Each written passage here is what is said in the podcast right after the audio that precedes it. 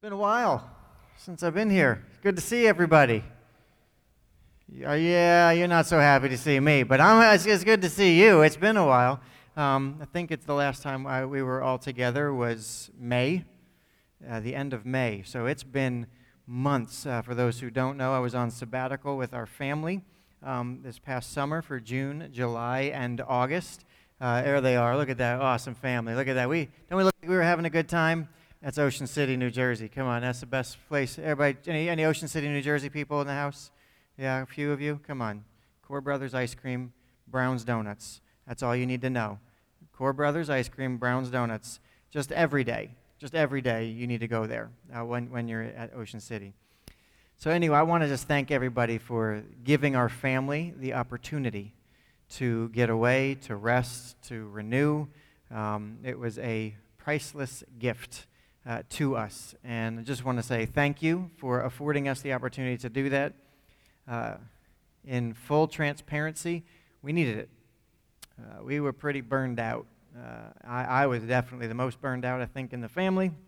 Um, was basically just kind of surviving. Anybody relate? You just feel like you're not really living. You are just kind of hanging on, like you're just existing, you're living.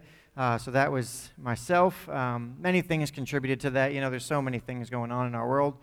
Uh, but I was not really, I was not in a good place. And so I'm grateful for that time. I think uh, God knows what we forget, that we have limits. Anybody aware that you have limits? Uh, we're, we're not like just, you know, endless resources of energy and passion. We burn out, um, which is why God gave us the gift of Sabbath so, sabbatical, if you don't know, comes from that word Sabbath. Uh, so, it's a, it's a season of rest. And I can't say it loud enough that we all need a weekly Sabbath. Um, you need to receive it. God can do more with six days through you than you can do with seven days in your own strength. Um, you need to trust God for it. And it's not only for your good, it's for the good of those around you. So if you are not in the practice of taking a Sabbath right now, I'm talking to you. Um, working seven days a week and around the clock is not heroic. It's not admirable. It's not impressive. It's disappointing. Um, it's, a, it's, it's an issue you have to deal with God about because you're not trusting Him. Because God said, take a Sabbath one out of seven, and I can do more than you can test me, watch me. I'll take care of you. Um, so it's foolish and damaging in more ways than we can even recognize. And so for us, that time away, I'm standing here just telling you my story. I needed rest um, in ways I didn't even understand. And taking it took work, and it took decisions and choices and some sacrifices. Uh, it took help from others. I had to lean on others to do it. Uh, and it was glorious. it, was, it was almost like God knew what He was doing when He told us to take, a, take rests kind of like sometimes God knows what he's doing. Anybody? Sometimes God knows. I don't know. Maybe you don't think. I think sometimes God knows what he's doing. Um, so it's been good body, mind, soul, being. And, uh, and guess what? It's over. it's over. We're here now. We're back. Um, and the world is still crazy. Everybody feel like the world's still crazy? Anybody feel like the world's totally for, you know, perfect now? Good? Because I feel like the world is still a little nuts. Um, in a season of life that is unpredictable and challenging and sometimes frustrating, um, I've found that because of the rest that we were able to take, I'm approaching this same crazy world that I left, you know, kind of, I didn't leave the world, but I checked out uh, for a little bit, that I'm finding more peace and joy. And it's not because I'm anything special, but I think in those seasons of rest, God is able to speak to us and remind us who He is of our life. Gets us to that point that we go, oh, I can handle the craziness with a sane mind because I'm taking time to listen to God and what He's saying to me. And that, that Sabbath, that weekly rest, uh, I'm just telling you, we need it. We need it. Um, and here's the reason I think we really need Sabbath rest um, we still have work to do. We still have work to do. It doesn't end. We're not done being the church. We're not done with what God has put us on this earth to do. Um, there are so many people who need to be loved still. There are people that are hurting who need healing. There are many who are lost and need direction. There are those who are divided and need peacekeepers. Anybody? Anybody think the world's a little divided right now? and could use some peacekeepers. There are fearful people who need peace. There are oppressed who need justice. There are those who have yet to discover the beautifully transformational power of salvation that is found in relationship with Jesus. We have work to do. How many of you are tired? and the work never ends. It's still time to work. It's not over. And so the race isn't over. We're supposed to be running this race. It's not over. And we get tired, which is why um, I could have stayed on sabbatical forever. I was liking it. I was like, this is cool. I could, I could do this all the time. This would be great. Wouldn't it be great if you didn't have to work and you just got paid? Like, wouldn't that be awesome? I mean, uh, who wouldn't sign up for that? Um, I would. Uh, but God told me to get back to it. And so we're, we're back, and it's time to still keep working, to get back in the race, to keep running. And it didn't take long. As I September 1st, back in the office. It's been a little while since I've been able to see you because of some things and circumstances, but it didn't take me long to realize that the work now is probably greater than ever, is needed more than ever. Like, we're not done. I feel like, man, we've, it just has only increased. There's much to do, and we've got a ways to go. So, what are we to do when the work never seems to end, when the finish line seems like you can't even see it? Right? We're, we're continuing to work. It's now September. It's almost October. Isn't this crazy? Like it's getting dark out. You guys notice it's getting dark out at nights? I mean, like this year, where'd the year go? It's 20, 2021. It flew by. And there's still more to do. So two scriptures I want to focus on tonight. I'd like to read to you. 1 Peter chapter 1 verse 6. And it says this. It says, "So be truly glad there's wonderful joy ahead. Even though you must endure many trials for a little while. I mean, that, that's, that's going to be the title of the series that we're about to start now for the next few weeks is Wonderful Joy Ahead. There is wonderful joy ahead. I want to say this a little bit louder for everybody. There is wonderful joy ahead. I want to speak to you. There's wonderful joy ahead. There's wonderful joy ahead. You may have to endure trials for a little while, but there's wonderful joy for you ahead. I don't know if, how many of you feel like we're walking into something and you're like, man, I can't wait for tomorrow. To find out what, you know, are you joyful about tomorrow or are you like, oh, I'm just, I, uh, I can't wait to hear what else changes tomorrow? I can't wait to hear what else is difficult tomorrow, what gets added to the weight tomorrow. No, there's wonderful joy ahead. So I just want to speak that. If you need to hear this, God, make it loud. There is wonderful joy ahead. And then I want to move to Hebrews chapter 12, one of my favorite passages in the whole Bible. And I'm to, this is where we're going to land tonight. That's what I'm going to be talking about. Hebrews chapter 12, verse 1. Hebrews chapter 11, Hall of Fame of Faith, right? Go through the whole, all the names of all these great examples of faith. And we get to Hebrews chapter 12, verse 1, and it says, Therefore, since we are surrounded by such a huge crowd of witnesses of the life of faith, and those are all those he just listed, the writer listed in, in chapter 11. Since we're surrounded, let us strip off every weight that slows us down Keep going. Next slide. Especially the sin that so easily trips us up, and let us run with endurance the race God has set before us. Verse 2, he says this We do this by keeping our eyes on Jesus, the champion, who initiates and perfects our faith. Because of the joy awaiting him, he endured the cross disregarding its shame. Now, now, right now, when this was written, and now, and forever, always will be now, the eternal now. Now, he is seated in the place of honor beside God's throne. He endured it because he saw the joy, and now that's the joy. He sat down. Think of all the hostility he endured from sinful people. Then you won't give up and become weary. Then you won't become weary and give up. I love this. He ends with this. After all, you have not yet given your lives in your struggle against sin. It's going to be good. You ready for this? You guys ready? It's going to be good. Here we go. Ready? Key points here. You are surrounded by a huge crowd of witnesses. This is not to say that there's a whole bunch of people that are watching you run. Anybody you think you run funny? You're like, I don't want anybody watching the way I run. I've got a funny run. I'm okay on a treadmill where nobody can see me. But if people actually, I would be embarrassed to people watch me run. Right? Um, you know, I mean, you think you run like this and you really run like this. You know, we've got like all those things. Okay, when it says, when it says here that you are surrounded by a huge crowd of witnesses, it's not to say there's a bunch of people watching you. What he's saying is that you have others who have shown you how to run. You are surrounded by examples, by examples of people that have run their race. You want to know how to run this crazy race of life? You're all in a race. You want to know how to run the crazy race? Look for examples. He says, You're surrounded by examples. Examples are everywhere, they are throughout the scriptures. You can go back. He says, You can consider Joseph, who had to run a race where he was constantly, started out prideful, thought he was the stuff, life smushed him but he continued to, to just try and journey and keep running. Sometimes you think, maybe some of you, you, you were born with a big head.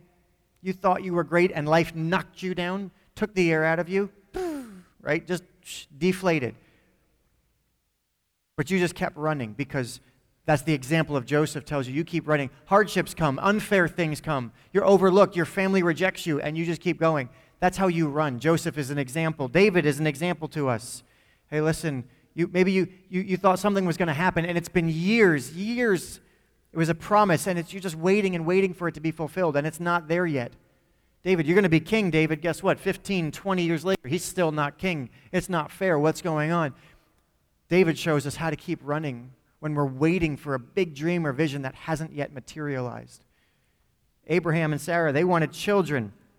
You want to know how to live when life's disappointing and you feel like you don't have what everybody else has? Look at their story. Look at how they run. Look at Moses, abandoned, raised by someone else. He should have been dead, oppressed. Then he has to. Then he's, then he's ostracized from his, the people that raised him. He's out in the wilderness trying to, God, what are you doing with me? God sends him to do this impossible thing, and you feel like, I can't do this. This is overwhelming. It's too big for me. It's too much for me. I'm not qualified for what you're asking me to do. You want to know how to run that race? You are surrounded by examples of people who have run their race. You just need to read their stories. You are surrounded. History is filled with examples of people who have run some crazy races. And we're not just called to run the race, we're called to run it well. It's not good enough just to be like, all right, I ran three steps, I'm done. Right? Some people, right? We, we, we see people who are taking the 5Ks, right? And after 1K, they're walking. Right? They're not, they're not doing it. We're called to run with, with excellence, to strip off everything that hinders. That if you know that in your life, what you're supposed to be doing, and that there are things that are just holding you back, maybe there's baggage in your life. Maybe there's some behaviors, some habits that you know are not okay. Maybe there's patterns of thinking that you know are not healthy. Maybe there's just stuff in your life that you're struggling with. Maybe there's hurt and brokenness and you know that stuff is just holding you back, maybe there's fear or doubt, whatever it is, if there's sin, he just says, hey, you're supposed to run well. You got to throw that stuff off. Throw it off. Again, you want examples? Read throughout the scriptures. There's all examples of people who had stuff. David had stuff, Saul had stuff, Paul had stuff, Peter had stuff. Everybody's got stuff, and learn how they threw it off and learn to run run with excellence. But here's the, here's the real the key here. This race demands endurance. It is not a sprint. John's wife, Crystal, is about to run. When is she running? Just finished, just now. Today? Yeah, she ran a 100 mile race today. Could we do that collectively? Like if each of us took a mile? No. Like even if we divvied up everybody in here, we just did what like it would take, she'd beat us. Like that, 100 miles. Guess what? That's not a sprint. They don't say go and everybody's just taking off. Right? Like 100, you tell me 100 miles, go. Uh, here we go. I'm just gonna, it's going to be a while, right? And pace yourself. 100 miles. How do you pace yourself for a, an endurance race that lasts a lifetime? It's a combination of physical fitness, mental toughness, and vision. It's not about speed, but it's about pace and wisdom and strategy and togetherness. You've heard the saying if you want to go fast, go alone. If you want to go far, go together. Right? I believe that was Al Gore. It's a joke. it was an old African proverb. Um, I, think he, I think he quoted it and somebody attributed it to him um, years ago. I don't know. It's in my head. endurance. We're supposed to run with endurance. That means that you keep running, no walking. You just keep going and run well. I don't know about you, but I get tired of running sometimes, and it's hard to run with endurance. There are days where I'm like, man, I, I don't feel like running today. I don't feel like trying today. I don't feel like doing what's right today. And that's where we need other people to come into our lives and to help us. And it says this let us run with endurance. This line says, the race God has set before us. Just says, look at that. You know, it just stood out to me. God has assigned you a race. You're not just randomly in a race. And you're not in my race, and I'm not in your race. You are meant to run with endurance the race God has set before you. And I'm supposed to run the race God has set before me, which means we are all assigned races. There's no accidents. You are supposed to be who you are, where you are, and when you are. We're supposed to be on the earth 2020, 2021, throughout this entire thing. No accidents that we're here right now. I wish I'd been, how many wish you'd been born in like a different time? Like, man, it would have been cool been born somewhere. Uh, you, know, you know, this is the appointed time that God has put you on this earth. You are meant to be here now. And the verse wraps up with this says, We, we do this by keeping our eyes. How do we run with endurance? We do this by keeping our eyes on Jesus, the champion. He won the race. He ran his race and he won his race, who initiates and perfects our faith. Though others have shown us examples, there's no better example than Jesus. Nobody's a better example than him. He is like the example of all examples of how to run. Right? None had as much at stake as he did. None had given up as much as he did to run. F. F. Bruce is a theologian, and he says this To die by crucifixion was to plumb the lowest depths of disgrace. It was a punishment reserved for those who were deemed most unfit to live, a punishment for those who were subhuman, Romans couldn't be crucified. This was like, if you were a citizen, you couldn't even, they couldn't do that to you. It was for like the dregs of society. What we notice about the way Jesus ran is this his life was not free from pain. He didn't run an easy race. On the contrary, his race was agonizing. Did you know? I think this is funny. That the Greek word for race like a running race, is actually comes from the word agon, A G O N. Want to guess what word we get from that? agony, because that's what a race is. It's agony. Listen, I hate running. I don't think it's fun at all. I don't understand Crystal. I don't understand anybody who would run for pleasure. It's in the word. It means agony. It's a race that's agonizing. It's terrible. It's awful. I don't know. Maybe some of you get that runner's high. I've never felt it. I don't get it uh, and I, am not going to try. Um, it's not about a pleasure run. It's a strenuous, challenging battle, a contest that would cost the participants. So Jesus ran the agonizing battle and he endured it. And how did he do it? This is the question. This is where we want to get to today. How did he do it? How did he run with such fortitude, with such strength, with such endurance, with such perseverance in the face of incredible opposition, rejection, being betrayed by his own followers? People openly confronted him, rejected him, sought to silence and kill him. He didn't need Facebook or Twitter to tell him how awful it was. People just said it to his face. They beat him up physically, they spit on him. They tried to kill him many different times. They found people that would try to lie about him. They would buy people, pay them off to lie about him. He had so much opposition. And then not only did they question his character and his motives, but then they nailed him to a cross to try and say, In your death, we will make you the lowest of the low. We will show everybody how worthless you really are. Yet on the cross, he kept running. He says, Father, forgive them, for they don't know what they're doing. He continued to run his race with endurance. How did he do it? It was the joy awaiting him. For the joy awaiting him, he endured. How did he do it? By the joy awaiting him. See, joy was the fuel that powered his endurance. Joy was the breath that filled his lungs. Joy was what enabled him to not only run his race, but to do it with love all the way to the end. And as I'm thinking about this, what was he joyful about? He's trying to save people, and they don't get it. If it's me, like, that's, you can have it. Forget you. I left heaven for this. Can't. He had, he had an eternal sabbatical. He was in heaven, just listen, it was great.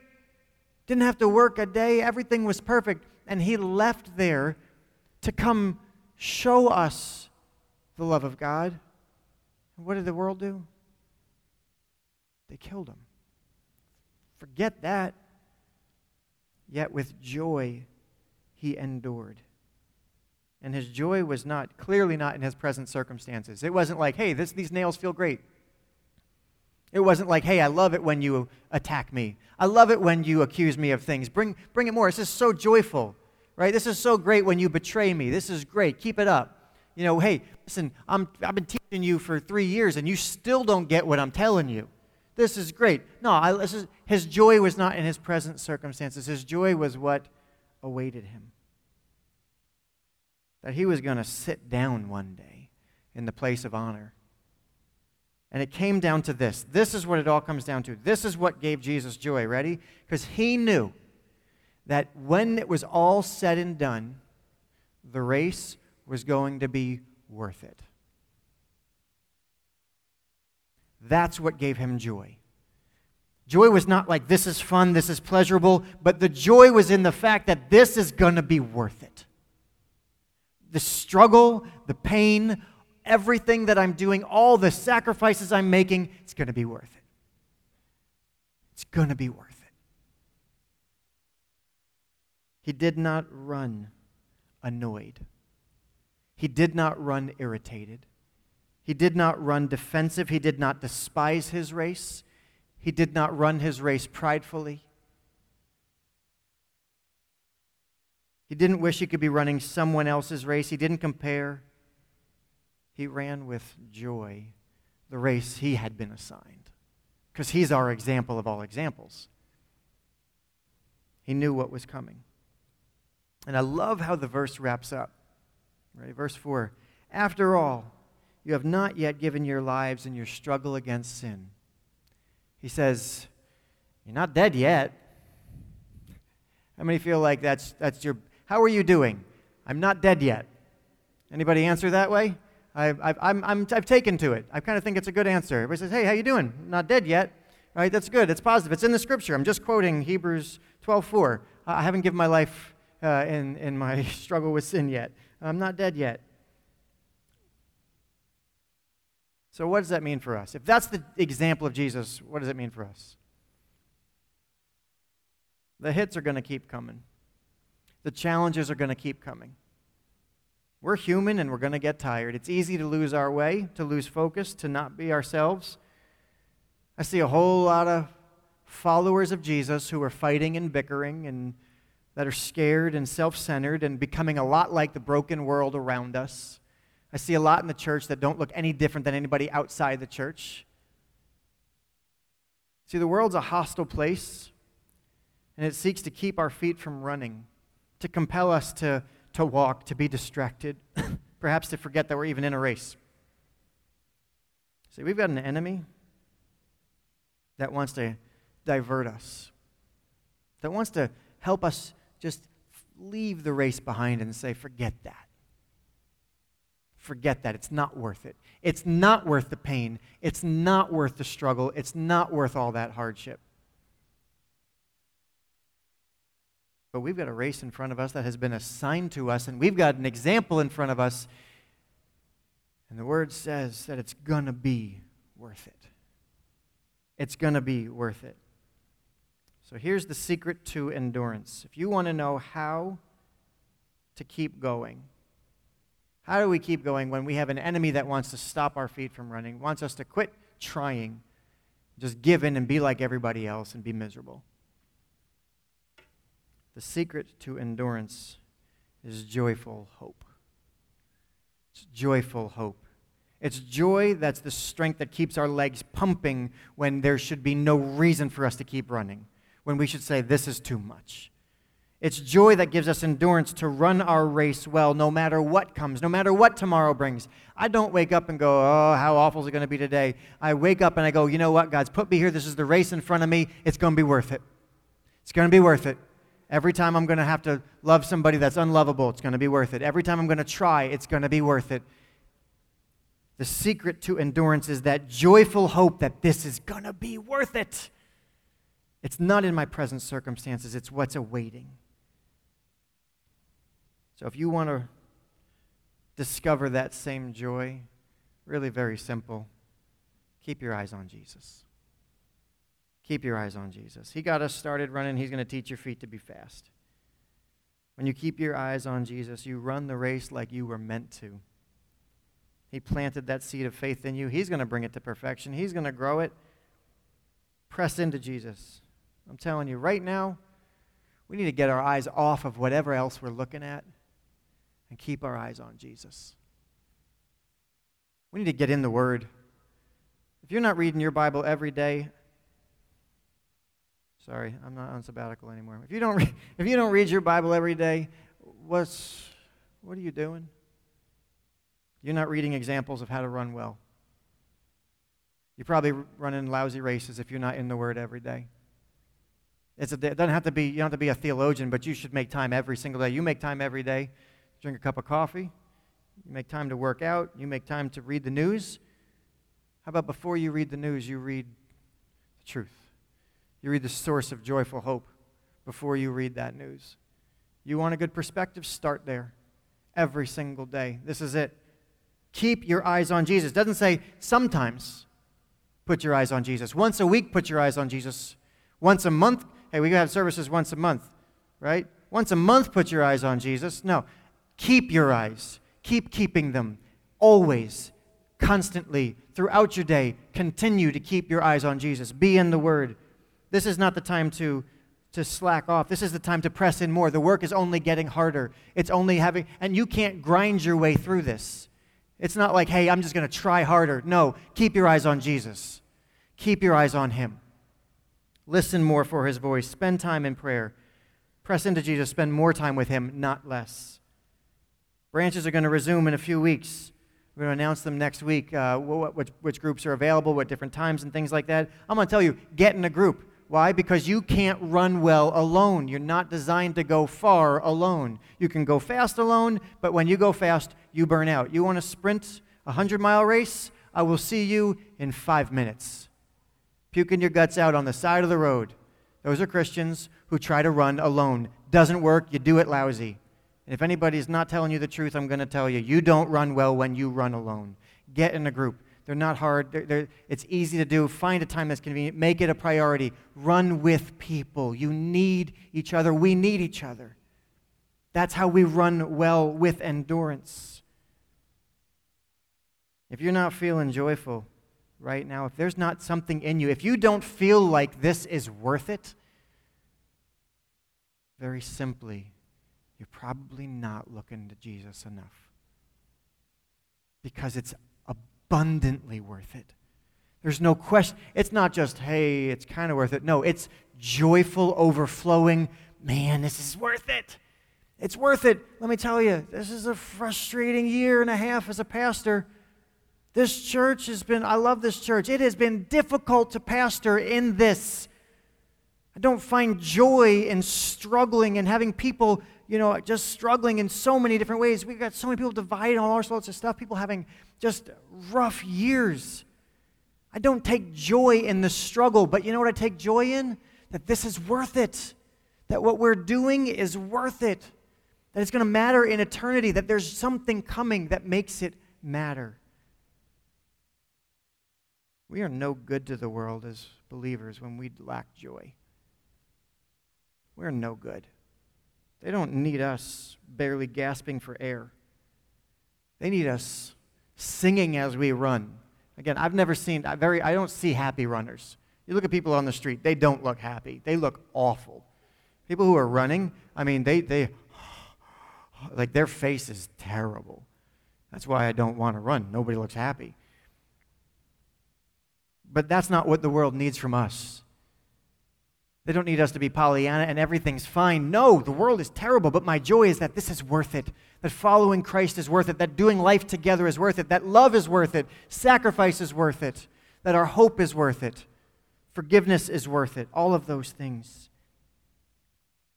We need to be the light. I want to close with a story of how this played out this week. Nikki, if you want to come on up and just play.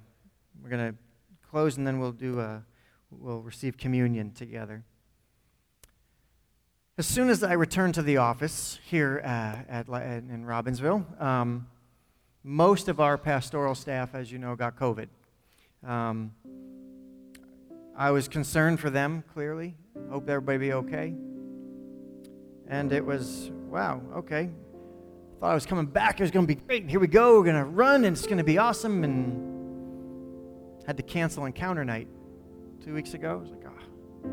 Okay, it's all right. Well, community day. We'll all, we'll all meet at community day. We'll have a great time. Community day canceled. All right. Well,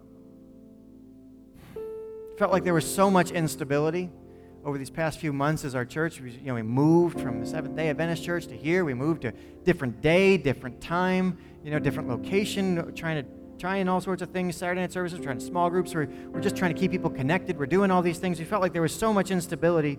We needed to be as dependable as possible, and so we decided that starting tonight, we were going to resume our weekly services here. And resume our services here. From this point forward, we're having Saturday night services. Sound good? Every every week, no weekly services. Stop saying I'm having plans. I'm tired of plans getting changed, but a few days ago, just due to some scheduling conflicts, we found out that we can't stay here. This building's not going to be available to us this fall. Oh boy. and at that moment, I was like, okay, God, listen, I just took a sabbatical. I've been back three weeks. I'm tired already. I don't want to run anymore. It's not worth it. Enemy, it's not worth it. It's not worth it. It's not making a difference. It's not meant to be. Quit running. Quit trying. And then I began preparing for this message. God have a sense of humor. And God said, hey, Keep your eyes on me and run with endurance. You're not dead yet. it's going to be worth it. It's going to be worth it. So, you know what? We just prayed. You know what? Within 24 hours, another door opened. And I'm free to announce that we're going to continue to meet on Saturday nights for the rest of the year, but we're not going to do it here. Next week we'll be here. It's our last week here. We're moving to the senior center. We're going back to the senior center. That door opened for us. So we can come on, let's clap for that. That's exciting. Familiar location for us. We spent years there previously. Township has graciously given us an opportunity to return. But it's really not about the buildings at all. Here's the point when life and circumstances and the weariness of our disappointments and pain try to stop us from running. When you feel like it's not worth it today to even try to follow Jesus. It's not worth it to do what I know is right. Nobody's going to see it. Nobody's going to care. It's not making a difference. It's not worth it. When you do all that, can I just encourage you? Keep your eyes on Jesus. You're not dead yet. Keep your eyes on Jesus. and allow the joy of hope to be the strength of your being. That it's going to be worth it. That there is wonderful joy ahead. That you're going to get there and you're going to persevere. And on the other side, you're going to come out and go, you know what? It was hard, it was awful, it was painful, and it was worth it. It was worth it. Because God, who promised, is faithful. And He said, there's wonderful joy coming. So you just keep running. So if you're here, or if you're listening, wherever you are, and you're just, maybe you're just feeling like you don't have any strength left to run. Can I just encourage you right now? Jesus did it. You can read Hebrews 11 and read story after story after story. And guess what? Look around you. We're all trying to run. We may not be the best runners in the world, but you know what? We're not quitting. We're not dead yet. So we're just going to keep on going. God is not done writing your story. He's not done writing my story. He's not done writing our story. So let's run together all the way to the end. Let's keep going.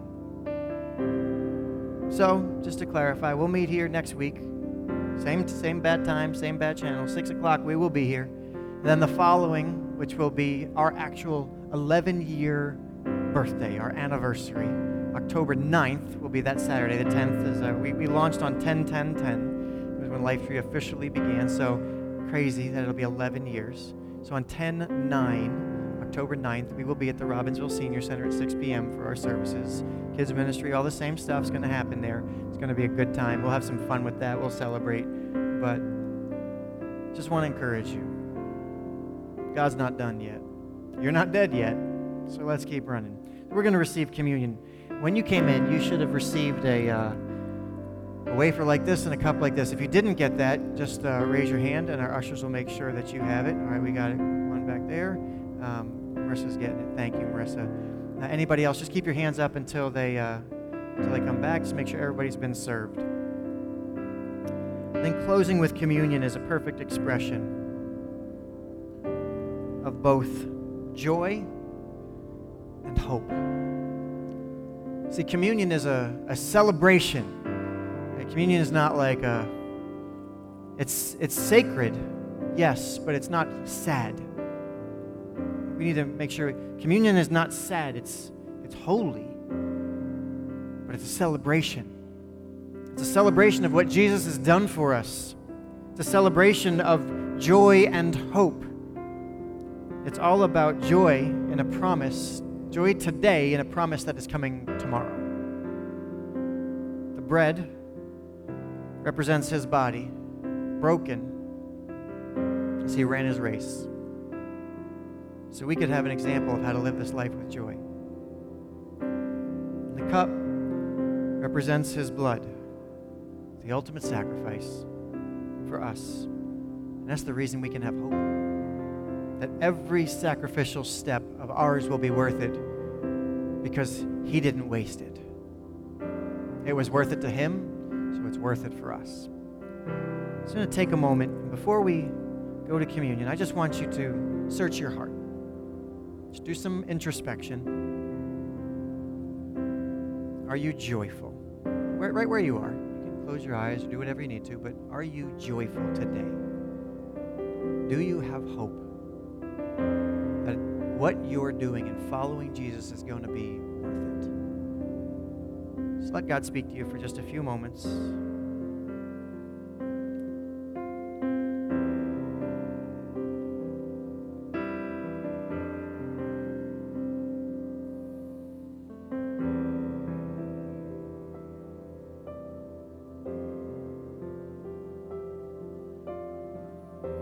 Lord, we thank you. I thank you that we can keep our eyes on you, that you keep our feet going. When even when those around us may fall, Lord, you are what sustains us. You are what compels us. You are what puts that breath back into our lungs, that strengthens our weak and tired legs. Lord, it's, it's that vision you plant inside our spirit to let us know that there's wonderful joy ahead. And we can keep running, that nothing we do is wasted. It's going to be worth it. So, God, we thank you today as we remember what you've done for us. Lord, you sacrificed for us. You ran your race not for you.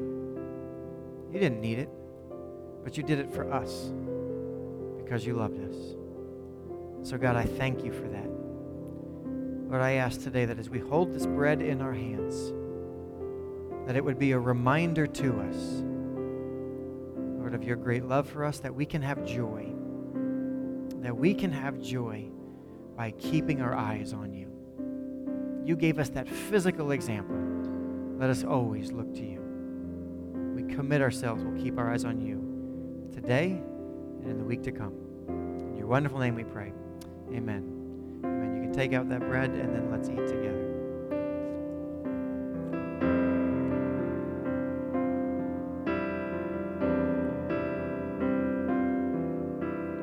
The cup, he said, represents his blood. Let's take a moment and pray. Heavenly Father, I thank you for this cup. Lord, it gives us a reason for hope. Lord, the forgiveness, the salvation that you offer us. Lord, you say you will forgive our sins. You have forgiven us, God. You paid the price so that our race will not be in vain. We won't get to the end and you go, ah, you messed up too much. Ah, you didn't run fast enough. You, you didn't love enough over here. You weren't forgiving enough. Lord, as we just follow you, what this cup represents is that you have grace for us. That it's not about our perfection, but it's about yours. It's not about our holiness, but yours. And you confer upon us your righteousness. We are covered under you. Like when it's our turn to stand before God and give account of our lives, you will step forward and say, paid for, loved, saved, and forgiven. That's what this cup reminds us. So it's a, a celebration of hope, God, that there is wonderful joy ahead. That this life of trusting you and following you is not going to be wasted. You will be faithful to fulfill our salvation. What we hope for will one day be a reality. I thank you for that wonderful, wonderful promise. It's in your good name we pray. Amen. Let's drink together. Just going to invite the band back up. Close in song. Just want to say again, it's good to see. It's good to be back, and uh, we're to run. We're to keep running. God's got God's got good stuff ahead for Lifetree, for you, for us this year. So I don't know where how hopeful you you feel about this year, but I'm filled with hope. God's God's good. He will do it.